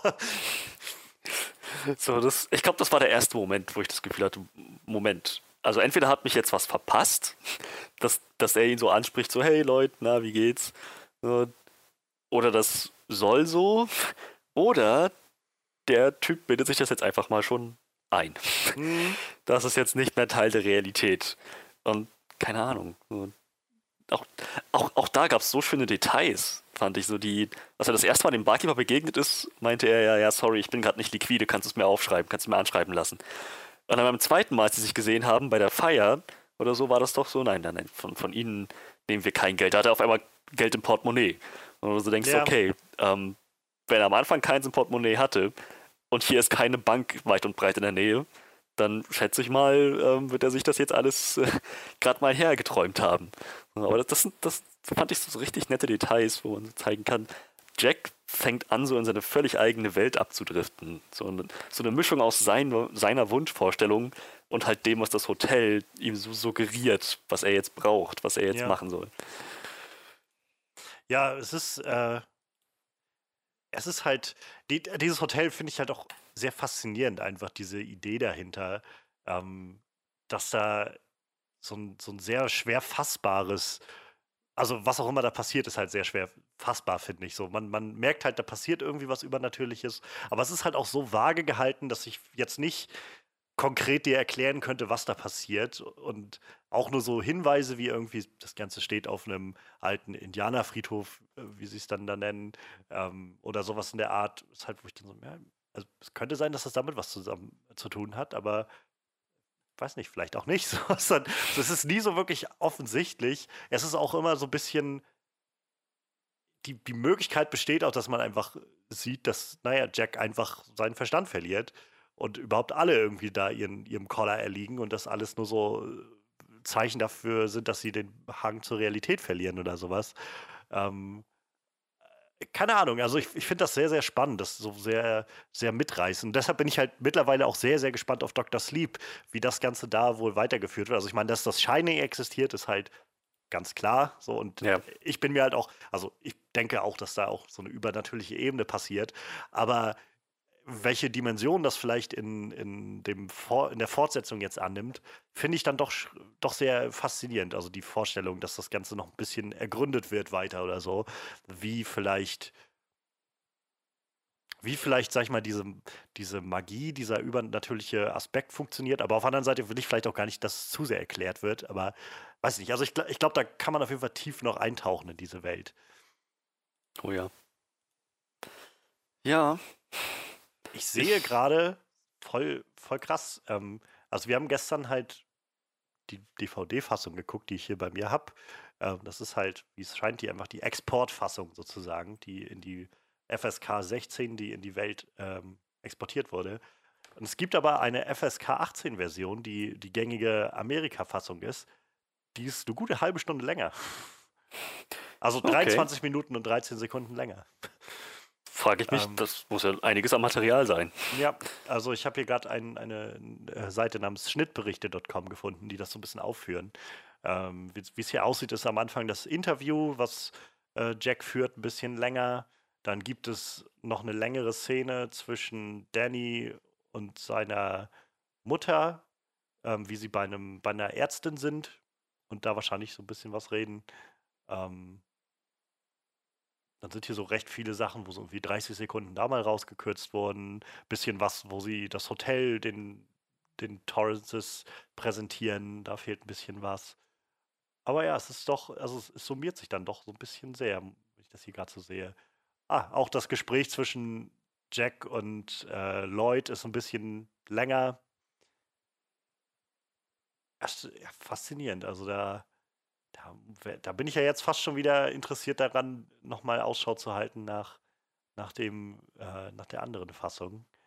Denn, also ich meine, so 20 Minuten, fast 25 Minuten, das ist ja schon noch ein das, ja. gutes Stück. Da kann sich ja doch nochmal so einiges ändern. Das macht schon was her. Ja, ähm, Wendy hat wohl noch so ein paar andere Visionen, während sie dann durch das Haus oder sieht so ein paar andere Sachen, während sie so durch das Haus geht. Ähm, naja, so, so ein, zwei andere Sachen. Auch mit dem, ähm, mit dem Halloran sind die Szenen sind wohl ein bisschen erweiterter noch. Da sind noch ein paar Dialoge zwischen ihm und Danny, die ein bisschen mehr sind. Ähm, und seine Geschichte, wer, wie er dann unterwegs ist, zurück, ist wohl auch noch ein bisschen ausgeschmückter. Ah ja. Faszinierend. Ja, ähm, ich weiß nicht. Wollen wir sonst noch mal übergehen über Sachen, wo wir sagen, vielleicht hat das gerade nicht so gut funktioniert oder so? Das können wir durchaus tun. Und ich glaube, ich würde auch gleich den Anfang machen. Ähm, denn wir haben jetzt schon oft genug erwähnt, dass, wie, wie Jack langsam dem Wahnsinn verfällt. Ich hatte, weiß nicht, es gab einen Punkt, wo ich mich gefragt habe, ähm, ist es denn jetzt wirklich schon so offensichtlich oder so nachvollziehbar, dass er jetzt schon den Verstand verloren hat. Ich meine, an einem, an einem Moment hat er noch einen Albtraum darüber, wie er seine, seine Familie ermordet und wacht ganz schockiert auf, wo ich mir denke, da, da ist eindeutig noch ein klar denkender Jack irgendwo drin. Und keine fünf Minuten später halluziniert er irgendwelche Barkeeper. Äh, ich weiß nicht, so ich, diese, dieser, dieser Wechsel von ähm, rationalem Jack zu völlig durchgedrehtem Jack das ging mir, glaube ich, einfach an dem Punkt, wo es passiert ist, ein bisschen zu schnell. Ich weiß nicht, wie es dir damit ging. Ah, ich glaube, das hat für mich tatsächlich recht gut funktioniert. Äh, vor allem einfach ähm, so für mich, glaube ich, unter dieser, dieser Prämisse, dass also da sicherlich irgendwo noch ein Jack drinne war am Anfang, der ein bisschen bisschen aufrichtiger war, sag ich mal, und der definitiv seine Familie auch geliebt hat, aber schon halt unter, unter dem Aspekt, dass er schon zu Anfang relativ kühl seiner Familie gegenübersteht und ähm, naja, je, je länger er da ist, umso mehr diesem Hotel irgendwie, umso leichter diesem Hotel irgendwie verfällt. Ähm, ich glaube halt, du, wenn du es so erwähnst, also es ist natürlich irgendwo ein ziemlich schneller Wechsel, aber ich glaube, also für mich funktioniert es in dem Sinne, dass Jack da nochmal einmal vielleicht so diesen letzten, dieser letzte Jack-Moment nochmal, so, so, so der, der ehrliche Jack noch einmal herauskommt, bevor dann er so, also sofort im Prinzip wieder von den, von, von dem, das Hotel seine, seine schlechten Seiten sozusagen weiter katalysiert, sodass er, ja, dass er eben völlig frei dreht und wieder völlig den, den Bezug verliert und halt diesem Hotel verfällt. Ja. Und äh, ich glaube, in dem Zusammenhang hat das dann doch ganz gut für mich funktioniert. Ähm, und ich glaube einfach auch ein großer, großer, großer Anteil fällt da einfach Jack Nicholson zu. So, das ist halt, glaube ich, mit einem schlechteren Schauspieler wäre das vielleicht auch mir, weiß ich nicht, vielleicht schlechter aufgefallen, aber so war ich einfach doch zu gebannt, ähm, das zu sehen und dann hat es irgendwie auch gut genug für mich funktioniert. Ähm, wo du so, also wo wir vielleicht gerade dabei waren, also du kannst gerne gleich noch dazu sagen, aber es passt vielleicht gerade gut. Auf der anderen Seite war für mich zum Beispiel eine Figur, wo das ähm, bisschen ja, abhanden kam, war halt der Halloran, wo ich jetzt eben dann auch gelesen habe, dass da scheinbar noch ein paar mehr Szenen sind in der amerikanischen Fassung. Aber ähm, das war halt stark zu, also zu merken, dass das sich manchmal so ein bisschen anfühlt am Anfang wie so ein, naja, er hat halt Danny was erzählt vom Shining, dann war er weg und dann ist er zurückgekommen und wurde sofort umgebracht und er hat eigentlich ja. nur das Fahrzeug hingebracht. So. Und, ähm, weiß ich nicht, das war sowas, wo ich mich gefragt habe, okay, ich, wieder, ich, ich, bin vielleicht gespannt, ob eine längere Schnittfassung des Ganzen dem ein bisschen mehr Leben geben kann. Ähm, aber so, weiß ich nicht. Also war jetzt nicht schlecht, aber es war halt schon so, dass ich gedacht habe, ja, wahrscheinlich der uninteressanteste Part für mich an diesem ganzen Film gerade gewesen. Einfach weil auch diese Figur so kurz nur zu sehen ist und dann auch nur so, so sehr, ja, obligatorische Aufgaben irgendwie erfüllen muss, habe ich das Gefühl, und dann sofort gekillt wird. Ja, es, er war im Prinzip am Ende nur da, um das Schneemobil abzuliefern. Ja. Eine andere ja. Funktion hatte seine Existenz dann nicht mehr. Ja, ja, das stimmt.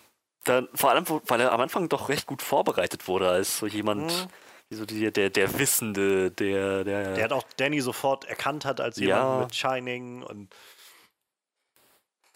Ja, ist halt ein bisschen seltsam. Also, ähm, es gibt ja dann auch noch so diesen, diesen kurzen Zwischenpart, wo dann der, ähm, dieser Bedienstete auch zu Jack nochmal sagt, so dass dass Danny jetzt gerade versucht, jemand anderes mit hineinzuziehen in das Ganze und so.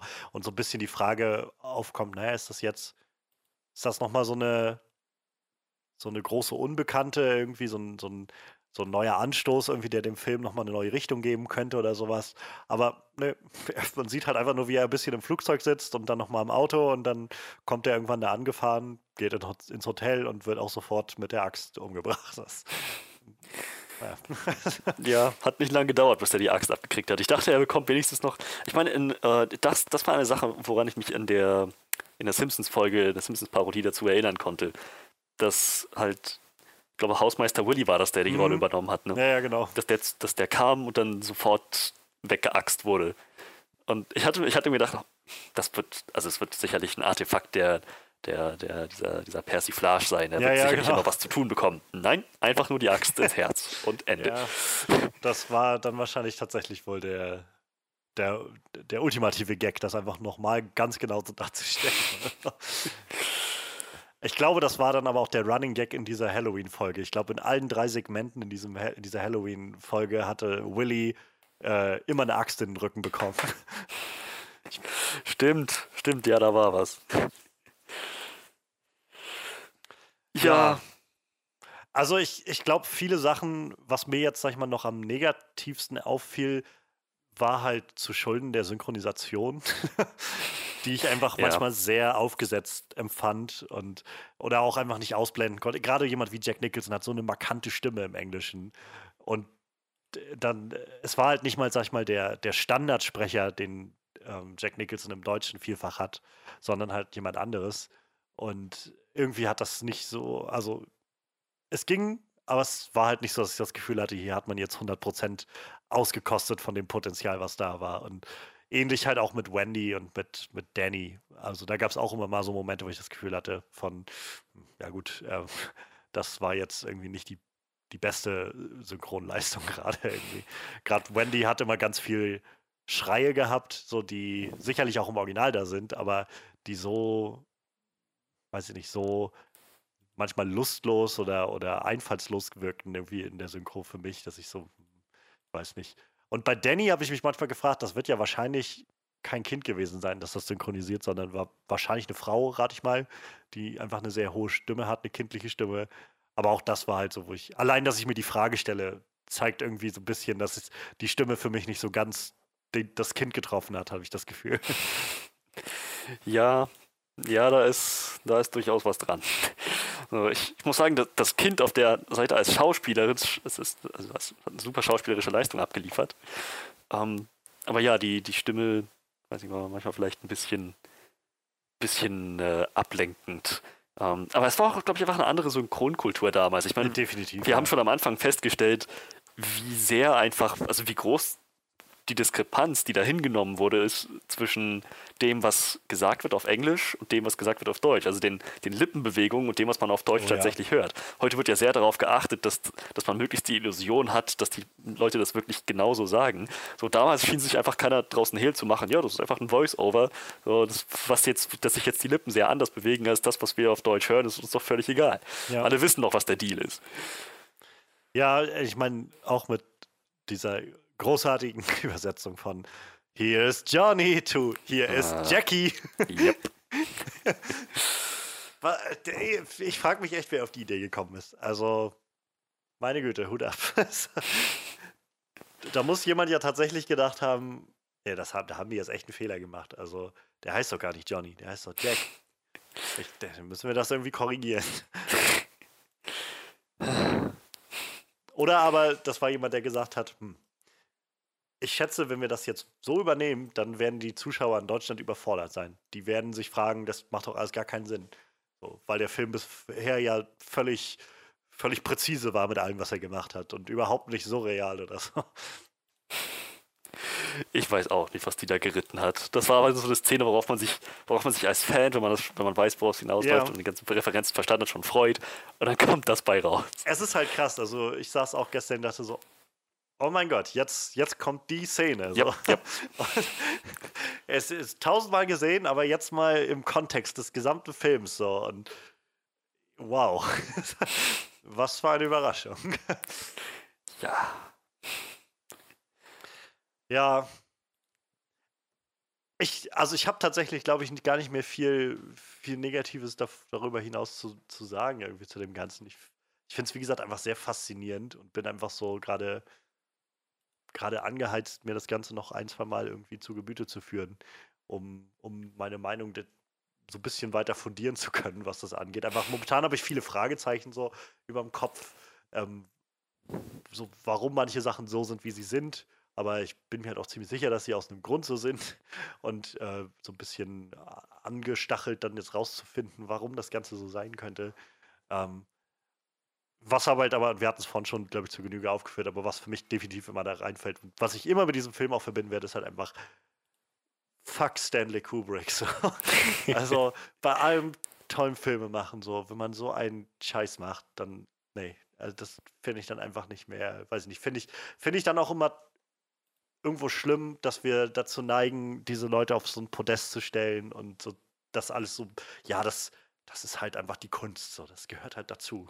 So, es gibt in, äh, ähm, also The Room ist der Film von Tommy Wiseau ähm, und es gibt halt dieses, nicht Making of, aber halt diesen, diesen Film von, der so die, die Entstehung des Ganzen gemacht hat, äh, gezeigt hat, ähm, mit James Franco, der dann ähm, den spielt und glaube auch Regie führt bei, also The Disaster Artist heißt der Film, ist auch, glaube ich, gerade bei Netflix gelandet vor ein paar Tagen oder hm. Wochen. Lohnt sich mal reinzugucken, ist ganz spannend, wenn man The Room jedenfalls auch mal gesehen hat. Ähm, und es gibt halt eine Szene, also das, der Film basiert auf dem, äh, dem Roman der oder der, der Erlebnisberichte, die der ähm, Mitproduzent und Schauspieler von Tommy Wiseau geschrieben hat über die Entstehung des Ganzen, der halt äh, Mark, glaube ich, ist das, der den spielt in dem, in dem The Room. Und der hat halt dieses Buch geschrieben und darauf basiert das. Und viele dieser Szenen hinter den Kulissen sind halt mehr oder weniger Tatsachenberichte von dem, was der schreibt. Und es gibt halt diese Szene, wo Tommy so richtig krass, ich meine, Tommy Wiseau ist halt kein Regisseur, also der macht das da alles zum ersten Mal. Der hat ein schlechtes Drehbuch, Drehbuch geschrieben und will unbedingt einfach diesen Film umsetzen. Und hat da halt ein Set und Leute wissen nicht, was hier gerade vor sich geht. Und es, weiß ich, es gibt keine Getränke oder sowas da. Und die Schauspieler so am, am heißen Set, mitten in der in der Sonne. Also draußen brennt die Sonne und im Studio sind auch noch Lampen an. Es ist derbe heiß und die Leute kriegen kein, also haben kein, es gibt kein Wasser da. Es ist nichts da, kein Catering, weil sich Tommy Wiseau um nichts kümmert. Und er flippt dann halt irgendwie voll aus und schreit die eine Schauspielerin an und so. Und dann stellt ihn halt irgendwie jemand zur zu Rede, was soll denn das? Und er ist halt, ja, das, das macht man halt so. Ne? Hier, Hitchcock und, und Kubrick und so weiter, das gehört doch dazu und sowas. Und, und ich glaube, das ist so, so ein Punkt, der so ein bisschen witzig gespielt wird in dem Film, aber definitiv so, ein, so einen wahren Kern trifft. Also ich glaube, wir haben das in den letzten Jahrzehnten irgendwie gut so verinnerlicht, dass sowas ja irgendwo auch dazugehört für so einen echten mhm. Künstler. So, so eine, so eine, ja, gewisse Menschenfeindlichkeit und so die Kunst steht vor allem anderen und so weiter. Und ich weiß nicht, ich bin halt mittlerweile einfach äh, so für mich bei dem Punkt, wo ich sage, es tut mir leid, aber wenn du das nicht schaffst, irgendwie das vernünftig zu kommunizieren, ohne dass deine Leute, die du da angestellt hast, was mit dir umzusetzen, mit dir zusammen nämlich, weil du bist nicht der einzige Typ, der irgendwas macht, ähm, dann, dann bist du wahrscheinlich nicht der beste Regisseur, den man sich vorstellen kann. Und, ja. Ähm, und ja, wie gesagt, wir, ich glaube, gerade auch seit den letzten paar Jahren kriegen wir so einen gewissen Wandel mit ähm, in, dem, in der Denke. Aber ich denke, also ich glaube, es sind immer noch genug Leute da, die sich darauf ausruhen und so. Nee, ja, oder das kann man ja dem Film jetzt auch nicht zu Lasten legen. Naja, nee, sicher nicht. Aber man kann definitiv irgendwie. Ähm, weiß ich nicht, nuanciert und, und differenziert darüber reden und sagen, das ist ein Aspekt von diesem Film. Und nicht immer so tun von, ja, ja, so ist es halt. So. Da, da haben auch andere Leute mit hart dran gearbeitet. Das ist richtig. Aber es ändert nichts daran, dass irgendwie so ein Scheiß daran, dabei passiert ist. Also. Ja, ist, ich meine, so, so, schade es ist, wenn Kubricks Vermächtnis das beinhaltet, das möchte gerne Regisseure jetzt ihre Schauspieler misshandeln. Äh, wenn das mal die Realität ist, dann kann man das nicht einfach ausklammern. Ja. Ich, es gab ähm, vor einem Jahr oder so ein sehr, sehr tolles ähm, Netflix-Comedy-Special so ein, so ein Stand-up-Comedy-Special von einer ähm, australischen Komikerin, Stand-up-Komikerin, Hannah Gatsby heißt die.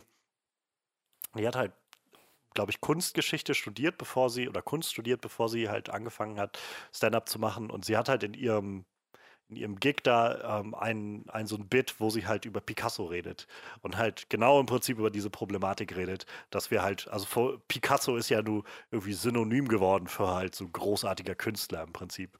Und so Sachen, ja, die man dann aber auch, über die man sich dann auch nicht weiter Gedanken macht, beziehungsweise nie weiter hinterfragt oder sowas, so dass, was Picasso eigentlich für ein richtig derbes Arschloch war, der halt irgendwie mit seiner äh, ich glaube, seiner 17-jährigen Stieftochter nachher geschlafen hat oder sowas. Und, und, halt so richtig krass Frauen misshandelt und so. Und also so das derbste Arschloch, was du dir vorstellen kannst. Aber das ist halt, sind halt die Sachen, an die man sich jetzt nicht gerne erinnert. Und wo man dann nicht gerne drüber redet. So.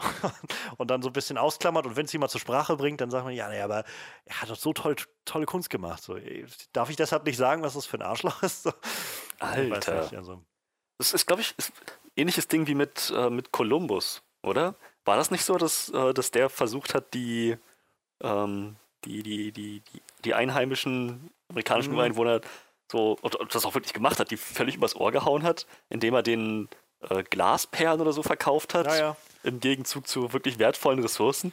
Ja, naja, ich meine, nicht nur, nicht nur das, also es waren ja auch genug Stories, also es gibt, sind genug Geschichten auch überliefert und, und Berichte überliefert von halt einfach man, man kommt da hin und weiß ich nicht, hackt den Leuten da die Hände ab oder sowas. Und halt so Kolonialisierungsscheiß, der halt zu der Zeit passiert ist.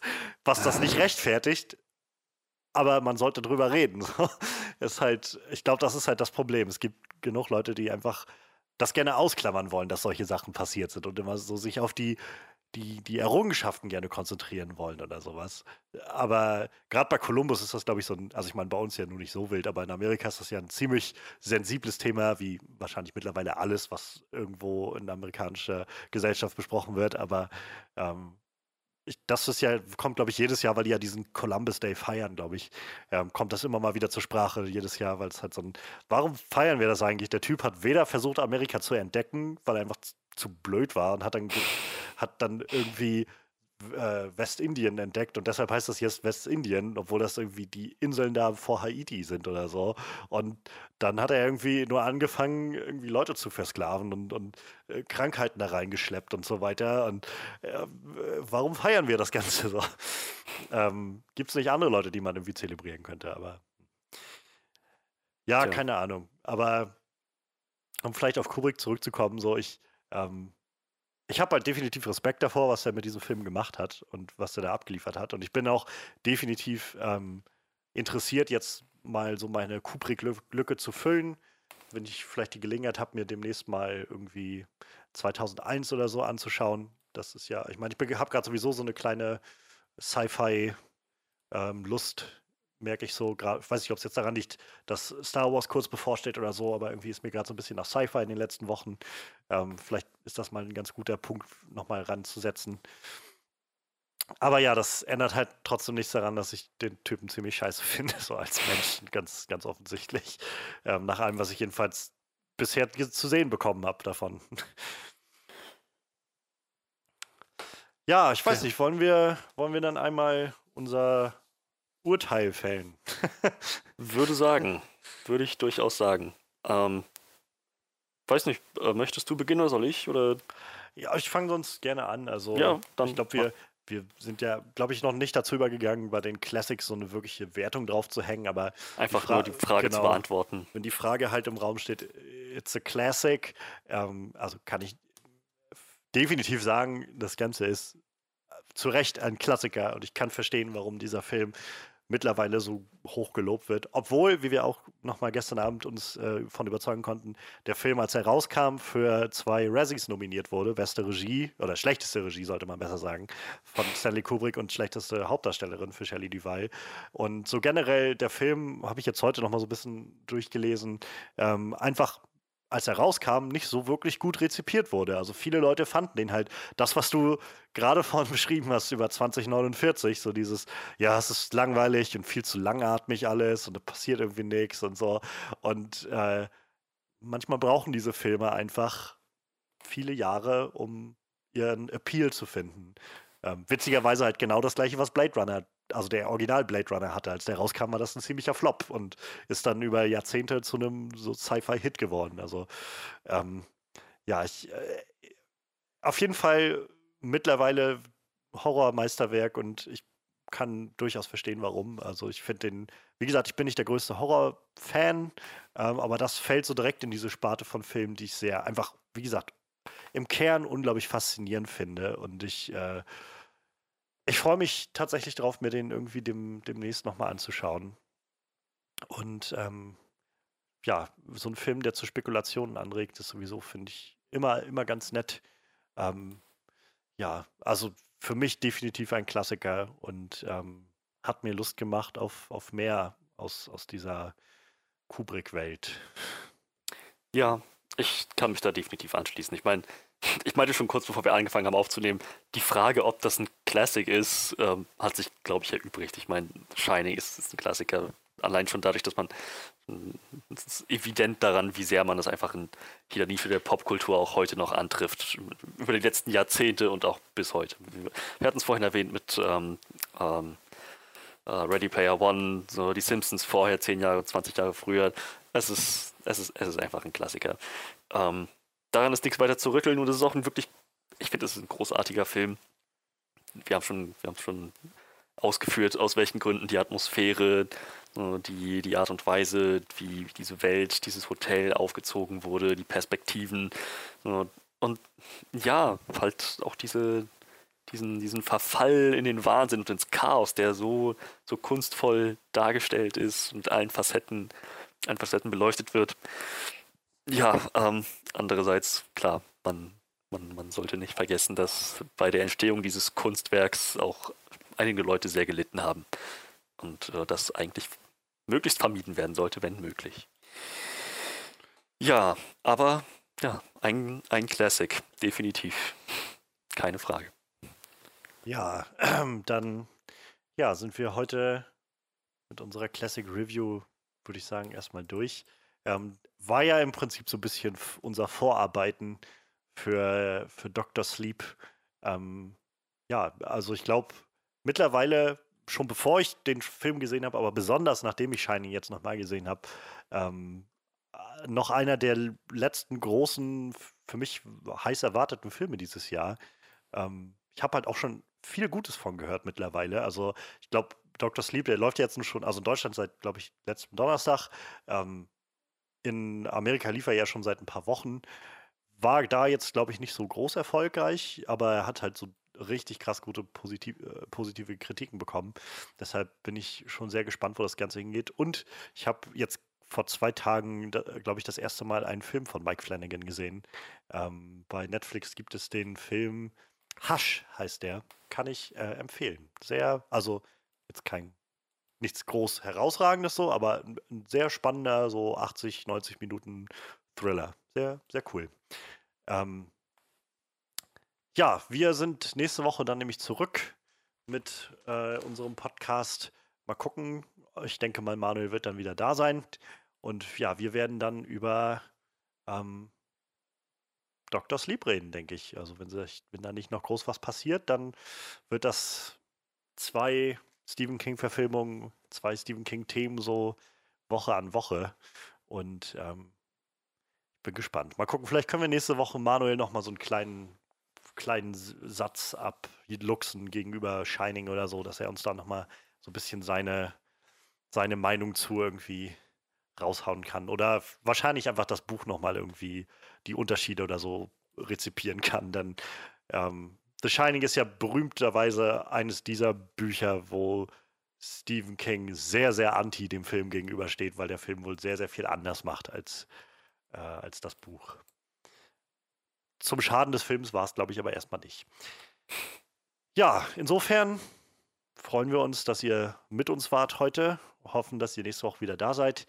Wenn ihr uns folgen wollt und kontaktieren wollt und so das Übliche machen wollt, was man so machen kann mit so Channels, dann ähm, tut das gerne. Ihr findet unseren Podcast, den Onscreen Podcast, auf Soundcloud, wo wir ihn hosten.